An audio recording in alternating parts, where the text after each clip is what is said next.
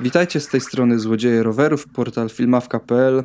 Mówi do Was Martin Reszkie. Dzisiaj będziemy rozmawiać o serialu Fleabag. Wraz ze mną przy, mikrofon- przy mikrofonie są Joanna Kowalska. Witam. I Wiktor Małolepszy. Gitara siema. E, ja dziękuję Wam bardzo za przyjęcie zaproszenia do tego podcastu. E, ogólnie wydaje mi się, że bardzo długo starałem się doprowadzić go do, e, go do, w zasadzie do, do rzeczywistości. Dlatego tym bardziej dziękuję Wam za to i chciałbym zacząć od takich Waszych ogólnych spostrzeżeń co do całości. Podobało Wam się? Co Wam się nie podobało? Co sądzicie o całym serialu? I o pierwszym i o drugim sezonie. No ja Ci powiem, że ogólnie jak zacząłem oglądać cały serial Fleabag, to byłem pod gigantycznym wrażeniem dynamizmu, całego poczucia humoru. Jak dla mnie po prostu od pierwszej sceny ten serial yy, no był bardzo, bardzo szybki, bardzo dynamiczny i tak jak zacząłem oglądać ten serial, tak skończyłem. Byłem pod wielkim yy, wrażeniem całego całego projektu, tego jak to wszystko ewoluowało i Fleabag ostatecznie stał się prawdopodobnie moim ulubionym serialem komediowym ogólnie. Jeżeli mówimy o takich komediach y, typowo telewizyjnych, to naprawdę mało jest tytułów, które moim zdaniem są śmieszniejsze, ale też jednocześnie podejmują bardzo poważne, dramatyczne tematy i no wybrzmiewają na takiej, wybrzmiewają na takiej dramatycznej nucie, jeżeli rozumiesz, o czym mówię. Tak jest. A u ciebie jak to było, Joanna? U mnie chyba to, co najbardziej przemówiło w takim pierwszym odczuciu, to jest to przełamanie czwartej ściany, które widzimy tak naprawdę przez cały serial, to, że tak naprawdę nie wiesz, kto się do ciebie zwraca. Czy jest to główna bohaterka, czy jest to twórczyni serialu. Cały czas masz wrażenie, że siedzisz w tym razem z nią, tak? I to towarzyszy tobie i w pierwszym, i w drugim sezonie, co jest bardzo fajne, że jest to taki element łączący. I chyba to przemówiło do mnie tak na, na pierwsze, pierwszy rzut y, od razu. W sumie y, wydaje mi się, że serial chyba jest otwarty także y, sceną y, mówienia wprost do kamery. Więc to nie jest nawet tak, że zostaje to wprowadzone, tylko od razu, od razu wchodzi to, y, wchodzi to do scenariusza. Tak, to jest bardzo dobre, bo masz od razu taki rzut, tak? Nikt cię w to jakoś nie wprowadza, tylko wchodzisz w to od razu, co może być nieco konfundujące na start, bo czujesz się tak jakby trochę atakowany, ale już po pierwszym odcinku i już w następnych przyzwyczajasz się do tego i jest to jak najbardziej na miejscu i tak szczerze mówiąc sobie nie wyobrażam, żeby tego w serialu nie było. No tym bardziej, że też sama postać, którą Phoebe yy, się wciela, no to jest osoba, którą od pierwszego odcinka, od pierwszego odcinka lubimy, z którą sympatyzujemy mimo jej yy, wad. To jest to niesamowicie relatable, jak to się często mówi, postać. I to jej poczucie humoru, które błyska w każdym momencie, który, w którym się zwraca do nas, do publiczności, yy, no to też unikalna cecha całego serialu i właśnie świetnie błyszczy to w tych momentach, o których wspomniałaś, yy, łamania tej czwartej ściany, prawda? I pierwszy i drugi sezon mają te elementy tej, y, łamania tej czwartej ściany y, i wydaje mi się, że można by określić pierwszy i drugi sezon jako zdecydowanie różne. Y, jak wy się na to zapatrujecie? Czy widzicie y, w tym serialu taką pełną całość i obraz pewnego dojrzewania postaci wraz, y, wraz z widzami? Czy raczej y, widzicie, y, widzicie warstwę, która oddziela pierwszy sezon od drugiego? Nie wydaje mi się, żeby były one aż tak różne. Wydaje mi się, że to są tak jakby dwa etapy życia, czyli ten jeden etap, gdy Fleabag jest w tym swoim tak naprawdę najgorszym stanie emocjonalnym, tak? Czyli zastępuje relacje z ludźmi wykorzystywaniem swojej seksualności, uważa, że seks jest rozwiązaniem problemu samotności, po czym następuje przełamanie i podejmuje przynajmniej na początku, troszeczkę inne decyzje, więc ten serial się łączy, bo takie jest też życie, tak? Ono nie jest monotonne, tylko jest pewien motyw przełomowy, gdzie każdy z nas stara się tak jakby obrać nowe cele, ukierunkować się troszeczkę inaczej i zmienia to nastawienie, ale nie wydaje mi się, żeby koncepcyjnie były one od siebie aż tak bardzo różne. Na pewno poruszają inne tematy, troszeczkę jest ta siła przeniesiona na inne aspekty jej życia i innych członków jej rodziny, może w ten sposób, um, ale koncepcyjnie nie wydaje mi się, żeby one były aż tak um, odległe od siebie. Tak, ja się tutaj zgodzę z Joanną w tym, że te sezony tak naprawdę nie są różne, jeżeli chodzi o cały wydźwięk, o całą tonację, ale przesunięte, przesunięte są, przesunięte jest środek ciężkości z różnych tematów na inne. Tak jak w pierwszym, moim zdaniem, jednak dominował, dominował temat żałoby głównej bohaterki, tak w drugim sezonie ten temat jest obecny, ale zostaje zepchnięty na drugi, trzeci plan, a na pierwszy plan wychodzi no, to, o czym ona mówi w otwierającej drugi sezon fantastycznej scenie, czyli that's a love story, this is a love story, czyli ta miłość, którą w ogóle możemy interpretować na różne, na różne sposoby. Dla mnie, jeżeli chodzi o ton obu sezonów, to Fleabag rozpoczęło, zaczęło się jako mój ulubiony sitcom, a skończyło jako jeden z moich ulubionych dramatów, bądź nawet można powiedzieć romansów. No bo jednak pierwszy odcinek był bardzo, bardzo komediowy i pierwsze ogólnie odcinki, mimo tego, że pojawiały się dramatyczne momenty, to jednak przeważały te sceny śmieszne, komediowe. Tak pod koniec tego drugiego sezonu jednak chwile poważne, w których Phoebe zadaje różne pytania, podejmuje interesujące kwestie, myślę, że całkiem uniwersalne, ale też bardzo aktualne, jeżeli chodzi o kobiety, jeżeli chodzi o dzisiejsze społeczeństwo, bardziej wy, wybrzmiewają niż sam, załóżmy, niż sam po prostu humor głównej bohaterki. Ja się z tym chyba po części zgodzę, bo jeżeli miałbym określać moją relację z tym serialem, to na pewno odrobinę przeszkadza mi to, że pierwszy sezon wydaje mi się nieco bardziej refleksyjny aniżeli drugi. Drugi widzę jako taki bardziej komediowy, momentami także komediowo-romantyczny, ale pierwszy dużo mocniej, wydaje mi się, rezonował w swoim przekazie. Co o tym sądzicie? Mm, moim zdaniem, w sumie uważam, uważam nieco inaczej, e, ponieważ no, ty, ty twierdzisz, że, w, że ten drugi sezon jest bardziej komediowy w swoim wyrazie, a pierwszy dramatyczny. No, a moim, moim jednak zdaniem, no mimo tego, że ten ciężar, ciężar żałoby w pierwszym jest o wiele, o wiele mocniejszy, to te pierwsze odcinki pierwszego sezonu są zdecydowanie bardziej komediowe niż e, ogół drugiego sezonu. Jednak w drugim sezonie też są podejmowane całkiem no, poważne kwestie, jeżeli się temu przyjrzymy trochę bliżej, od e, można powiedzieć pewnego rodzaju krytyki e, instytucji celibatu do tematu może miłości, rozwodu, zasadności bycia z drugim człowiekiem, do może ważności, wartości tego pokochania samego siebie i odpuszczenia, jeżeli coś faktycznie nie jest dla nas. Więc niekoniecznie zgodzę się z tym, o czym mówisz, że pierwszy, że któryś z tych sezonów jest wyraźnie bardziej, albo nie wyraźnie, ale bardziej po prostu dramatyczny niż drugi, bo moim zdaniem w obu można jak najbardziej odnaleźć naprawdę mocne kwestie, ciekawe tematy, na temat których, mam nadzieję, że dzisiaj podyskutujemy.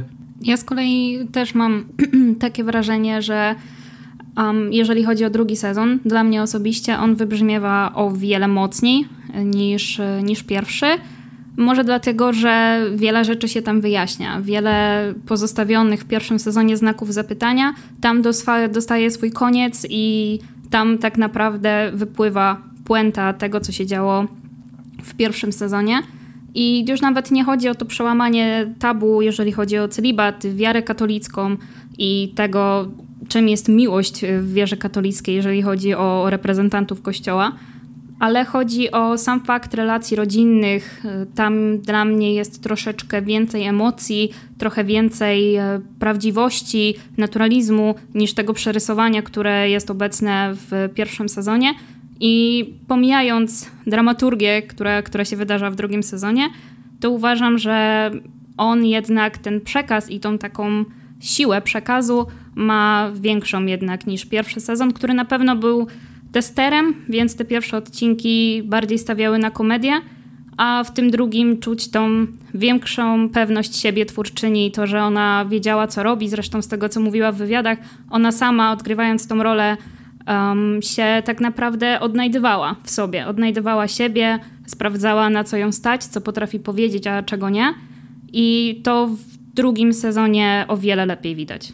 Tak, ja się z tobą w stu procentach zgadzam z tym, że widać większą dojrzałość twórczyni w drugim sezonie i moim zdaniem to jednak wiąże się też z dojrzałością bohaterki, no bo jednak pierwszy sezon opiera się bardzo mocno na tym, na tej walce, na tym godzeniu się ze śmiercią przyjaciółki, a w drugim sezonie widzimy już naszą główną bohaterkę jako kobietę, która, której się udało uporać z tą śmiercią był i może na przykład skupić się na swoim biznesie, na, w którym okazuje się, że nagle odnosi sukcesy, bo jej kawiarnia staje się bardzo popularna i na tej najważniejszej, można powiedzieć, kwestii, jeżeli chodzi o drugi sezon, czyli, o, czyli na miłości, bo udało jej się uporać z, z depresją, z może jakimś rodzajem nienawiści wobec samej siebie, która co prawda cały czas w niej siedzi, ale udało jej się na tyle pogodzić z, z samym sobą, że może skupić się na innych ludziach. Na miłości do romantycznej, do księdza, ale też na miłości do swojej siostry czy do ojca.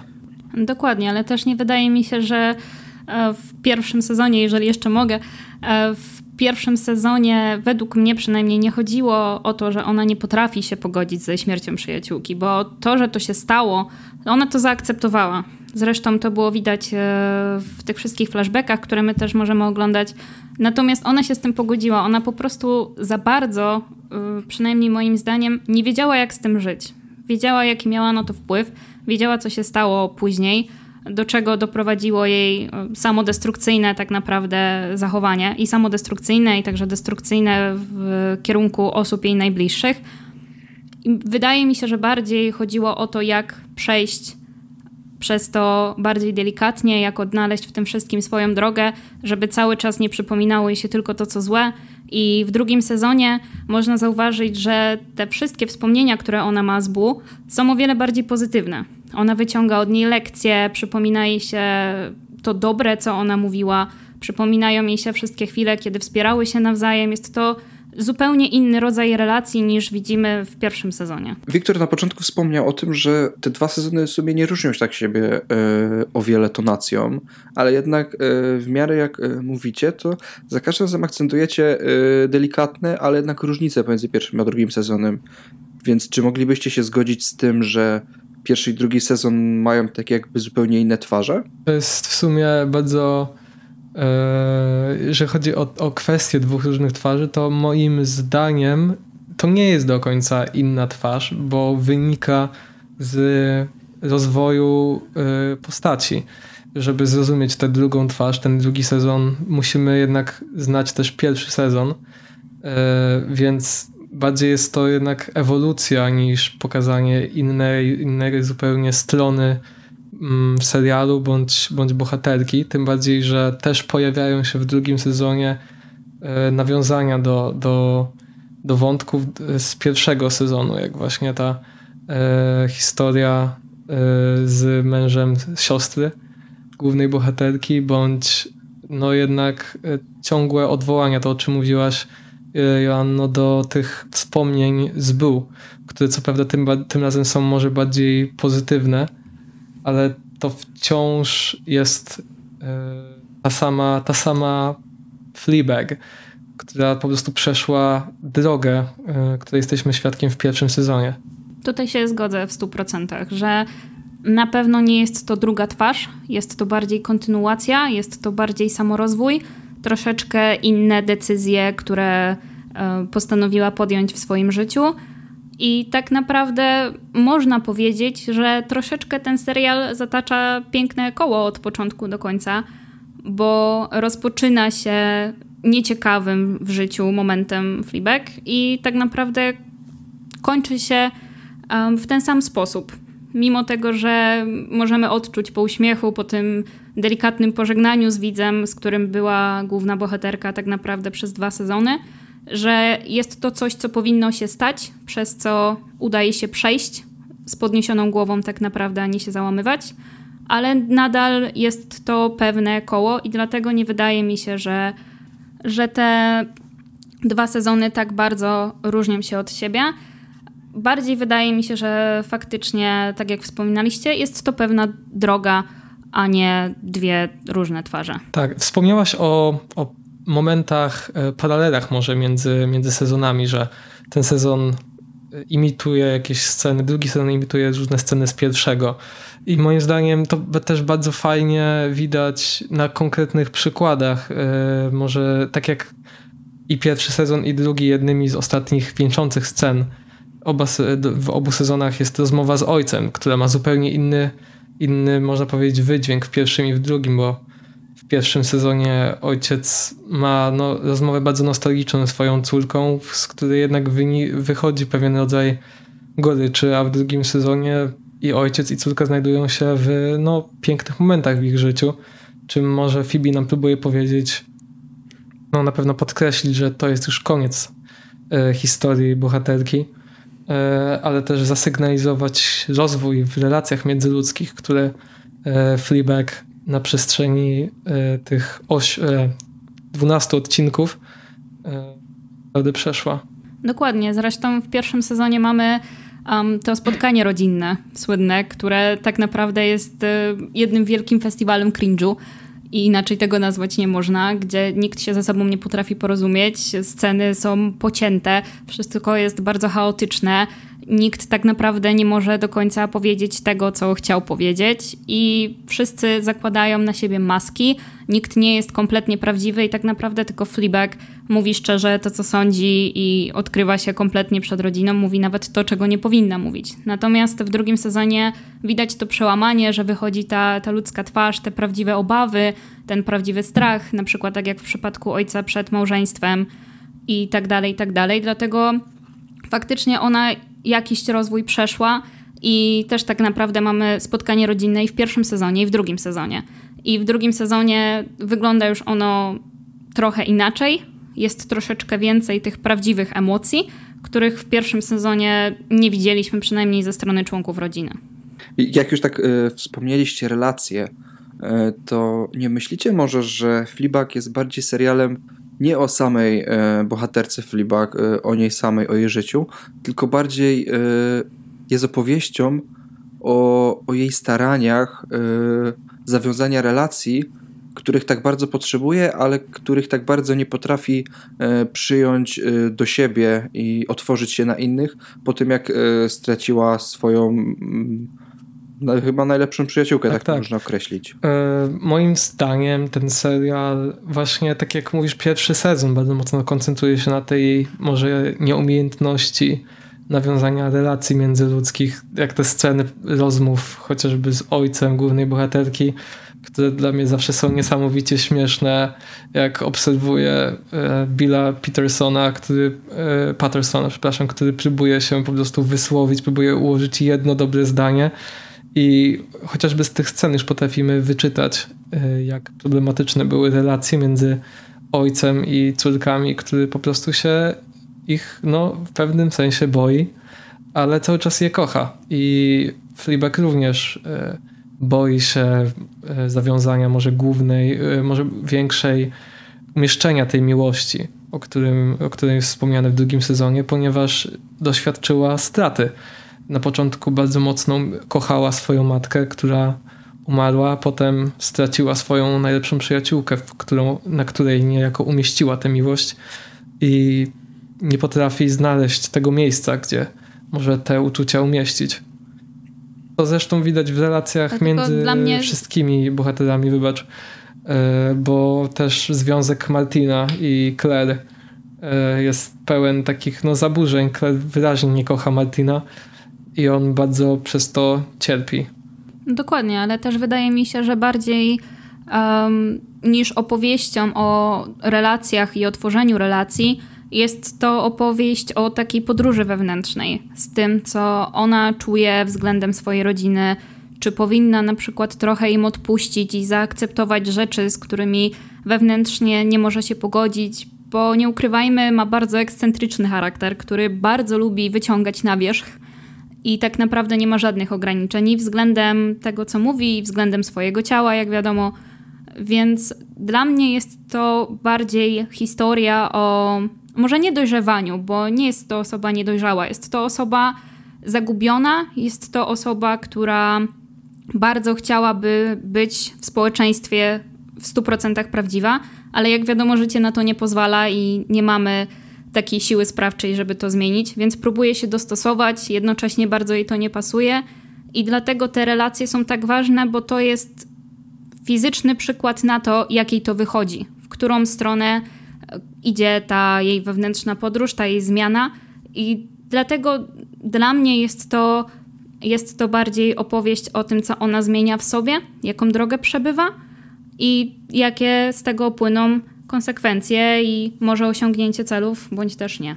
No też warto zwrócić uwagę na to, że w tym serialu niejako Fleabag nie może znaleźć, tak jak wspomniałaś o tym dopasowaniu się do społeczeństwa, nie może znaleźć innej osoby, która byłaby taka jak, taka jak ona. Straciła matkę, po której, jak słyszeliśmy w serialu, dużo odziedziczyła. Potem straciła był, czyli osoba, czyli osobę, która niejako rozumiała jej poczucie humoru, z którą mogła porozmawiać o wszystkim. I w ciągu całego pierwszego sezonu nie widzimy ani jednej postaci, która rezonowałaby z główną bohaterką, która nadawałaby na tych samych yy, na tej samej szerokości, można powiedzieć, na, która nadawałaby na tych samych liniach, co ona. I dlatego tak fantastycznym momentem jest w drugim sezonie wprowadzić postać z księdza, który jest niesamowicie skonfliktowany, jest na pierwszy rzut oka kompletnie inną osobą niż ona, ale oferuje jej to zrozumienie i widzimy postać, która faktycznie idealnie pasuje, mimo tych wszystkich przeciwieństw, do głównej bohaterki. Moim zdaniem to jest naprawdę piękna Piękny moment po tym całym pierwszym sezonie, w którym po prostu obserwujemy jej walkę z samotnością i mimo tych wszystkich żartów i luźnego podejścia do życia, to tak naprawdę ona nie związuje się z ludźmi, których w pewien sposób, którą, którą może ją łączy coś z tymi osobami. Bardziej jest to jakieś przedmiotowe, może wykorzystanie czyjejś urody, jak w przypadku tego niesamowitego przystojniaka w pierwszym sezonie, albo wykorzystania kogoś jako może człowieka, tak jak w przypadku jej byłego chłopaka, którym schodziła się tylko wtedy, jeżeli potrzebowała akurat kogoś, kto jej posprząta całe mieszkanie. I potem... Dokładnie, tak jak... Mhm, no, dokończ. Chodzi mi o postać księdza, bo poruszyłeś ten temat. Wydaje mi się, że oni dogadują się tak dobrze głównie ze względu na to, że i on... I, i główna bohaterka są wewnętrznie sprzeczni sami ze sobą. Nadają na, na tych samych falach głównie ze względu na to, że oboje mają problem z tym, jak się odnaleźć, nawet nie w społeczeństwie, ale względem samych siebie, co chcą robić, czego nie chcą robić.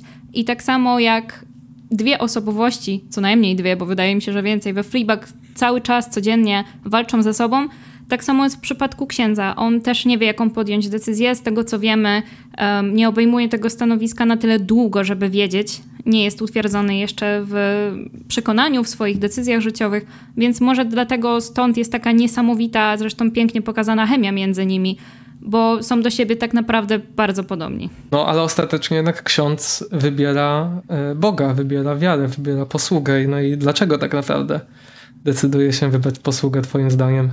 Wybiera dwie miłości. Dla mnie wybiera... Wiem, że to źle zabrzmi w kontekście katolickim, ale wybiera mniejsze zło. Bo z ostatniej sceny też wiemy, że on bardzo cierpi. Płacze, że musi podjąć taką decyzję. Jest mu z tym ciężko, ale podejmuje decyzję, którą przemyślał bardziej, według mnie. Bo miłość, którą na pewno odczuwa do Fleabag, jest silna, ale jest stosunkowo młoda, jest jeszcze niedojrzała, jest to bardziej pożądanie niż głębokie uczucie, które buduje się z czasem. Wydaje mi się, że wybrał opcję pewniejszą, ale jednocześnie też zdecydował się cierpieć i wybrać dwa rodzaje miłości.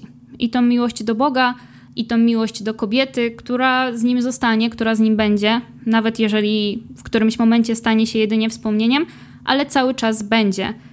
I ciężko wejść mi dokładnie w jego głowę, w jego tok myślenia, ale według mnie wybrał tą opcję pewniejszą dla siebie i tą, która... może nie mniej, ale zrani go w trochę inny, bardziej przystępny sposób. Myślę, że w sumie tak jak zaczęłaś opowiadać, to przypomniałem sobie fragment serialu, który idealnie pasuje do tego, o czym wspomniałaś, że wybrał łatwiejszą opcję. Przemowa na siłę. Właśnie nie. Chodzi mi o moment, kiedy Fleabag pyta księdza, jak to jest u niego tam z, ze związkami. Chyba, wydaje mi się, że pytał o masturbację, ale nie jestem pewien. I on z celibatem. I on powiedział, że celibat jest o wiele prostszy niż romantyczne związki. Więc myślę, że trafiłaś w dziesiątkę z, tą, z tym opisaniem go jako człowieka, który po prostu wybrał łatwiejszą, bezpieczniejszą dla niego opcję. Może miał złe doświadczenia ze związkami, może wie, że jest człowiekiem, którego przyciągają tylko niebezpieczne relacje, które nie kończą się dobrze. I mimo tego, że w sercach no, trzymamy kciuki za te relacje, to wiemy, że i dla niej, i dla niego będzie to jednak lepsze, że, żeby się rozstać. Będzie to na pewno bezpieczniejsza opcja, tak jak też to dobrze ująłeś, bo tutaj trzeba troszeczkę zajrzeć w wiarę katolicką i to, co ona głosi. Bóg przebacza o wiele częściej, tak jak zresztą sam wspomniał. Wystarczy się wyspowiadać. Czegokolwiek byś nie zrobił, z grzechów zostajesz oczyszczony. A w związku, jak wiadomo, nie zawsze tak jest.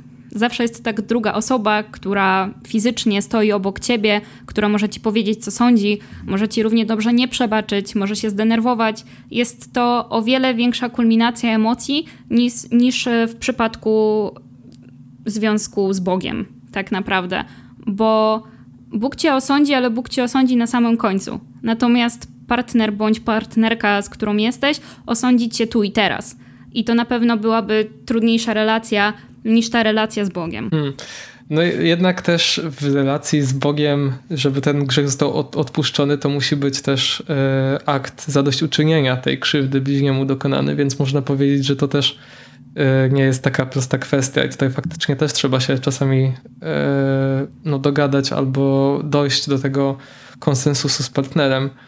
E, ale zgadzam się z tobą w tym ukazaniu wiary katolickiej jako takiej kontrolującej dla głównego bohatera. Ogólnie też myślę, że ten wątek księży, którzy są rozdarci, jest bardzo powszechny w, w serialach i w kinie, bo łatwo nam sympatyzować z takimi postaciami, z księdzem, który nie jest tylko ojcem świętym, niesamowitym cudotwórcą, ale jest po prostu kolesiem, którego łatwo nam polubić, ale i, i potrafimy go zrozumieć, ponieważ jest no, rozdarty w sobie, jest rozdarty między tą miłością numer jeden, a miłością numer dwa, między tą posługą a małżeństwem. Bardzo fajnie to zresztą jest określone na samym początku drugiego sezonu, kiedy Andrew Scott, kiedy właśnie Hot Priest mówi, że małżeństwo to również jest powołanie. I, i bardzo dobrze to też podsumowuje, można powiedzieć, cały cały serial, bo nie tylko moim zdaniem małżeństwo jest powołaniem, ale, ale każda relacja romantyczna z drugim człowiekiem, jeżeli ma być pielęgnowana, jest, jest, jest powołaniem. No i Andrew Scott, Hot Priest, wybiera jedno powołanie zamiast drugiego. Dokładnie, zresztą ta relacja z Bogiem jest bardziej, nie urażając oczywiście nikogo, jest relacją jednostronną, bo tak naprawdę nie zobaczymy fizycznie, co ktoś myśli o tym, za co się modlimy i za kogo się modlimy.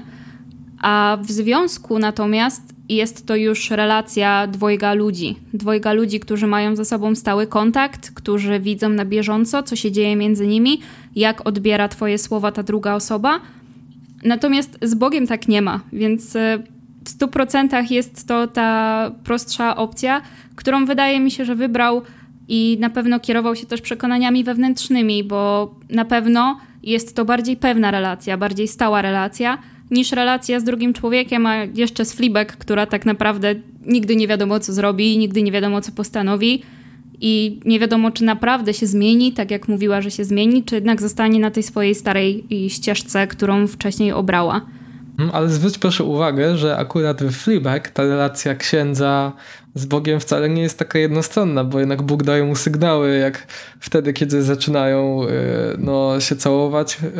Z Fleabag ma już tutaj dojść do sceny seksu i nagle obraz spada i Hot Priest dostaje sygnał Dokładnie. od Boga. Jest on obecny, na pewno. Także Bóg jak najbardziej przesyła mu, te, mu jakieś kontakty. Zresztą myślę, że nie byłby księdzem i to myślę, że całkiem dobrym księdzem, bo jednak dobrze rozumie, o co chodzi w posłudze, gdyby nie, gdyby nie miał tego kontaktu z Bogiem. W ogóle uduchowienie, cała kwestia uduchowienia w Fleabag to jest mega ciekawy temat, bo z jednej, bo mamy tutaj jednak bardzo, bardzo głęboki konflikt tej, tej religijności, która na samym, która wydaje się zupełnie nie pasować do, do głównej bohaterki, a jednak w pewnym momencie widzimy ją leżącą w wannie, tak mi się wydaje, która czyta Biblię. Czyta Biblię po prostu i jest w nią wyraźnie wciągnięta. I to nie, nie, nie czyta jej tylko ze względu na księdza, ale też po prostu jest zainteresowana tą treścią. Więc można by tutaj naprawdę fan- zastanawiać się, jak to religijne przeżycie wpłynie na duchowość głównej bohaterki. No ale prawdopodobnie się już tego nie dowiemy. A tak y, myślicie, że w idealnym świecie i przypudrowanej komedii romantycznej ksiądz i Fleabag y, skończyliby ze sobą jako y, pan młody, panna młoda w świecie y, cukierkowym i żyli długo i szczęśliwie? Czy raczej niekoniecznie? Mówisz y, o takim takim takiej komedii dramatycznej y, typu totalny cheese i mamy porzucenie tego Boga dla tego pięknego zakończenia romantycznego? Tak jest. Wiesz co? Gdyby tego nie robiła Phoebe, to pewnie tak, ale Phoebe jednak to jest konkretna, to jest konkretna reżyserka i scenarzystka, która doskonale wie, co chce stworzyć i ma te, taką pełną kontrolę nad, nad swoją wizją. No i oczywiście, że takie, takie zakończenie z e, małżeństwem czy tym związkiem między księdzem a, a Fleabag byłoby na pewno akceptowalne, ale myślę, że my wszyscy widzowie tego serialu mamy świadomość, w którą stronę ta relacja idzie. Że mimo tego seksu, y, który uprawiają, y, mimo tej namiętności między postaciami i wspólnego języka, to nie są stworzeni do końca dla siebie. On, on jednak bardzo dobrze się spełnia w posłudze, a ona po prostu potrzebowała niejako tej relacji, żeby odnaleźć może inny rodzaj miłości. W ogóle pada bardzo ciekawe, bardzo ciekawa kwestia na samym początku serialu, drugiego sezonu, że to jest historia miłosna i jestem ciekaw, Joanno, jak uważasz, o co chodzi z tą historią miłosną? Czym jest, o czym ona mówi, mówiąc, że to jest historia miłosna? Czy zahaczając jeszcze o poprzednie pytanie, uważam, że fakt tej y, wyidealizowanej wersji, że oni w ogóle kiedykolwiek będą razem, byłby niemożliwy z jednego prostego względu. To by było za proste. Nie jest to i w stylu twórczyni, i w ogóle w stylu tego serialu, żeby w którymkolwiek momencie pójść w stronę, że ksiądz po prostu ściągnie sutannę, wyrzuci ją do kosza i będzie sobie żył długo i szczęśliwie. To jest coś zbyt prostego, zbyt infantylnego i nie jest to serial, który ma pokrzepiać twoją duszę i tak naprawdę spełniać twoje oczekiwania, że jeżeli kibicujesz Fleabag, to oni na pewno będą razem. To w ogóle mi to tutaj nie pasuje. A jakbyś mógł jeszcze raz powtórzyć swoje pytanie? Chciałem cię zapytać, co masz, na, co twoim zdaniem e, Fleabag ma na myśli, mówiąc, że to jest historia miłosna o drugim sezonie. Bo spotkałem się z różnymi opiniami na ten temat e, i jestem ciekaw, co uznajesz za tę miłosną historię w drugim sezonie? Czego dotyczy ten, ten opis? Wydaje mi się, że tych historii miłosnych w drugim sezonie jest kilka. I ona o tym właśnie mówi, że w drugim sezonie poznajemy miłość z jej perspektywy, poznajemy miłość z perspektywy księdza, bo mimo tego, że te dwa wątki się łączą, um, są to zupełnie dwa inne rodzaje uczucia, które są umieszczone w kompletnie innych obszarach i nie można tego wrzucać do jednego worka. Jest to historia miłości um, ojca głównej bohaterki oraz postaci cudownie zagranej przez Olivię Colman, moim zdaniem, cudownie przerysowanej, Um, oraz historia... Olivia Colman wymiata. Dokładnie, to jest prawda. Oraz y, historia jej siostry, która odnajduje w sobie odwagę, potrafi nigdy wcześniej tego nie robiąc, potrafi się upokorzyć tak naprawdę przed mężem alkoholikiem tylko po to, żeby ją zostawił i żeby mogła odejść do mężczyzny, którego uważa za swoje przeznaczenie, w cudzysłowie, tak? No, zgadzam się z tą w stu procentach, że właśnie Claire odnajduje w sobie tę siłę, żeby też walczyć o... żeby zamiast stać w tym sta- statusie quo między rodziną, mężem, którego nie kocha, a karierą, decyduje się też zawalczyć o swoje. To jest bardzo też feministyczny serial w swoim wydźwięku i wątek Claire to jest jeden z głównych, jeżeli chodzi na pewno o tę warstwę. Ja też bym nie chciała pewnych rzeczy roztrząsywać za bardzo, głównie ze względu na to, że ten serial jest zbudowany na nieoczywistościach. Tam niczego nie można brać w stu procentach na serio, niczego nie można rozpatrywać w kategoriach czarne-białe i nie chciałabym dociekać, o co tak naprawdę chodzi z tą historią miłosną. Dostajemy pewne sygnały, że jest to historia tak naprawdę o kilku bohaterach, o uczuciach kilku bohaterów i nie chciałabym dociekać, o co tak naprawdę chodziło, bo dla mnie straciłoby to swoje piękno i to lekkie niedopowiedzenie, które na końcu mamy, które cały czas to napięcie we mnie budowało, kiedy oglądałam Fleabag.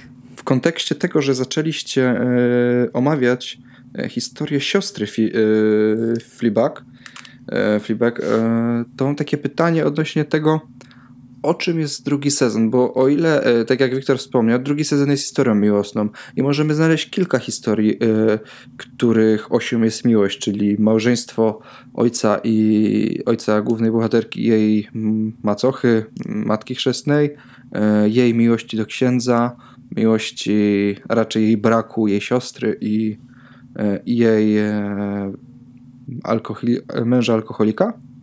Czy nie myślicie także, że drugi sezon jest jakby mm, poszukiwaniem miłości pomiędzy dwiema siostrami, że y, Claire nagle stała się centralną bohaterką y, serialu głównie z tego względu, że, y, że Fleabag coraz bardziej pragnie zbudować z nią relację, y, utrzymać ją i pomóc jej y, w szczęśliwym życiu.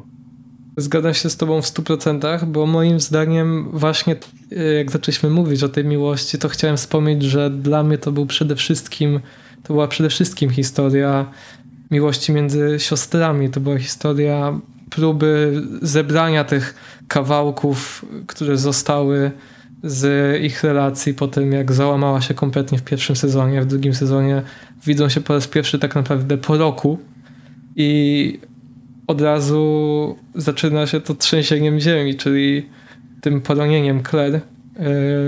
I wtedy widzimy tak naprawdę moc tego wsparcia siostrzanego, kiedy Fleabag robi wszystko, żeby pomóc, zaopiekować się, zatroszczyć swoją siostrę, nawet bierze na siebie jej stresujący moment poronienia i na przestrzeni tych ośmiu odcinków, sześciu, ośmiu yy, odcinków widzimy odzyskanie, widzimy jak odzyskują do siebie zaufanie i odnajdują z powrotem tę porzuconą daleko miłość. No i uczą się, że z tą miłością między nimi jest lepiej niż bez niej.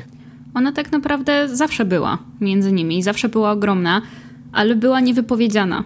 Tak jak jest scena, gdy wychodzą z domu ojca i próbują się do siebie przytulić. Tak jakby to było coś niewłaściwego, coś nie w ich stylu, coś, co się nie powinno wydarzyć, bo jest to bliskość, do której Claire, bo to głównie Claire, nie dopuszcza. Także ona zawsze była tylko bardzo schowana, bardzo wewnętrzna. I to jest jeden właśnie z tych nieoczywistych elementów, które cały czas w tym serialu się przewijają. Tych nie do końca wypowiedzianych, które pięknie się kumulują i wybrzmiewają na końcu drugiego sezonu i faktycznie tak jest. Ta miłość może nie powstaje, ale ona wychodzi na wierzch. Po prostu. W ogóle też kwestia wokalizacji uczuć moim zdaniem jest bardzo no, konkretna w całym serialu, no bo jednak nie tylko problem z tym wypowiedzeniem kocham cię, zależy mi na tobie ma Claire i Fleabag, ale również chociażby ich ojciec, który kompletnie nie potrafi z córkami rozmawiać, albo pasywno-agresywna macocha, która najchętniej myślę, że zabiłaby Fleabag, ale woli wybrać opcję po prostu wciskania w nią takich małych, ciskania takich małych sztylecików przez całe dwa sezony, co no, ogląda się fantastycznie, ale nie można powiedzieć, że jest między tymi bohaterkami specjalna więź. No i pewnie możemy się zastanawiać, z czego wynika ten problem z wokalizacją uczuć. Czy może to wynikać z wychowania, z braku, z braku zbyt mocnej relacji między ojcem a, a córkami, które były raczej podobne do matki. Czy może to wynikać z tego, w jakim obecnie świecie żyjemy, zabieganym, nie mamy czasu kompletnie na rozmowy z innymi ludźmi. No i Fleabag bardzo fajnie się plasuje w tym kontekście, bo pokazuje nam bardzo optymistyczną, optymistyczną wizję, że jeżeli spróbujemy, poświęcimy się, to tak naprawdę więcej uzyskamy z tego zaangażowania niż poświęcimy. No. Szczególnie między, między siostrami, szczególnie też między y, ojcem a córkami. Dokładnie, bo wydaje mi się, że to nie tylko ta szara rzeczywistość, która ściąga nas na ziemię, jak tylko wzlecimy za wysoko, um, ale też różnica charakterów tych sióstr, bo tak jak mówisz, że one bardziej wdały się w mamę, moim zdaniem Claire bardziej wdała się w ojca. Jest zamknięta i zdystansowana, tak jak ojciec, który nie potrafi skleić zdania opierającego się na większych, głębszych emocjach. Tak samo robi to Claire. Natomiast Fleabag jest wulkanem energii. Jest wul- wulkanem rzeczy niewypowiedzianych, które ona wyciąga wielokrotnie na wierzch, non-stop w codziennym życiu, co nie wiąże się z ogólną akceptacją, jak też widzimy w serialu. Natomiast dla mnie jest to kwestia właśnie tych um, różnych charakterów sióstr. I dlatego nie potrafią też znaleźć wspólnego języka, który odnajdują w momencie tragedii, kiedy jest jakiś moment przełomowy, bo też mąż Claire to mówił, że mimo tej nienawiści, pozornej oczywiście, Claire do, do Fleabag i mimo tego, że miały ze sobą większy konflikt, mimo tego, że nie widziały się przez rok, to jednak ona wyleci z pomocą Fleabag o każdej porze dnia i nocy. I nikt tego nie może kwestionować. Dlatego dla mnie jest to problem w znalezieniu wspólnego języka, jeżeli chodzi o dwa kompletnie odrębne od siebie charaktery. Tak, ale to jest w ogóle przepiękny portret y, miłości sióstr, y, bo widzimy tutaj no, takie momenty jak na przykład scena, kiedy Fleabag, która mimo tego, że rozwaliła wartą tysiące nagrodę, to i tak Claire y, cały czas, no mimo konfliktu między nimi, to jest moment, w którym każdy powinien być wściekły na drugą osobę, to wybacza jej w pewien sposób, a potem widzimy Fleabag, która dla swojej siostry potrafi zrobić rozróbę u fryzjera, po prostu okrzyczeć wszystkich. Myślę, że każda kobieta, chyba też każdy mężczyzna w pewnym momencie marzył, żeby po prostu pójść do fryzjera i mu powiedzieć, że no stary, co to w ogóle miało być i poproszę zwrot pieniędzy, że to było żałosne. I no widzimy wielką siłę, która łączy, wielką, wielkie uczucie, które łączy, yy, łączy obie bohaterki.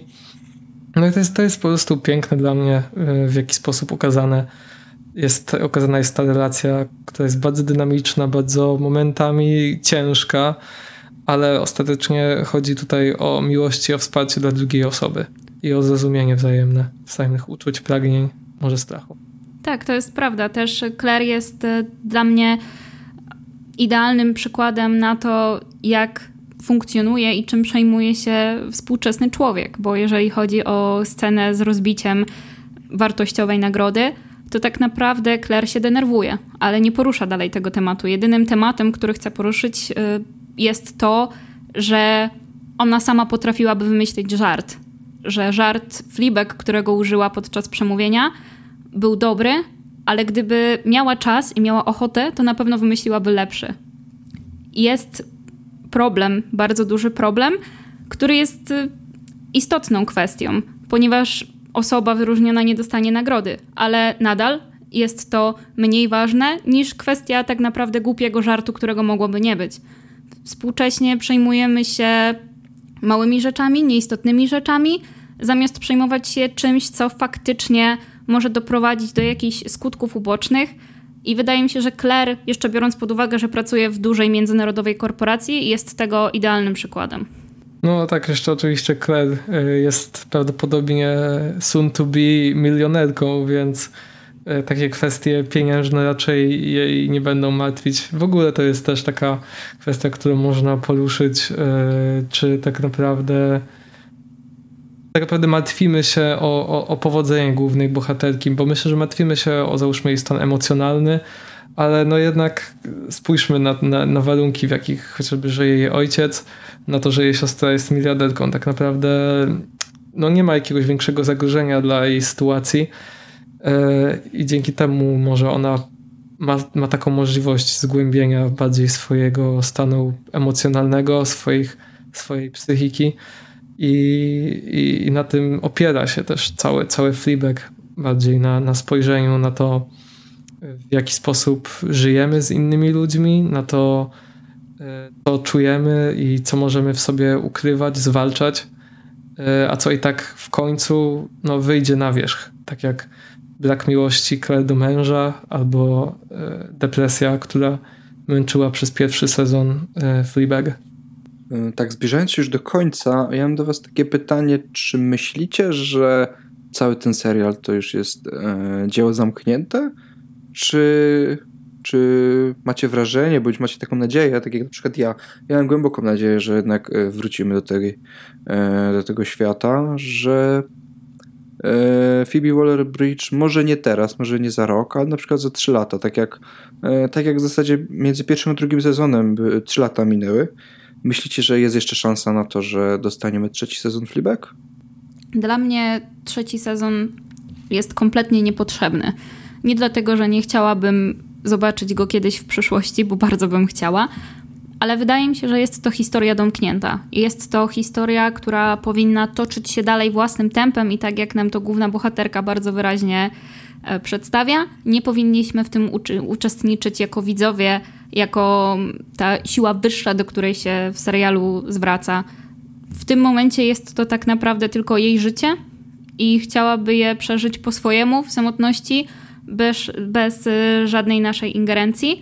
Dlatego dla mnie jest to dzieło domknięte i z wiedzy, którą posiadam, nie wiem, na ile jest ona e, decyzyjna i na ile jest zgodna z prawdą, tego trzeciego sezonu nie będzie. Może faktycznie kiedyś w przyszłości, za kilka lat, ale dla mnie byłoby to coś zbędnego, bo jest to dzieło kompletne po prostu i sama wolałabym zostać z tą nieświadomością i z tymi lekko tylko domkniętymi drzwiami z każdego wątku po kolei, niż żeby ktoś próbował mi tą historię dalej wyjaśniać, dalej kontynuować, dalej zagłębiać się w to.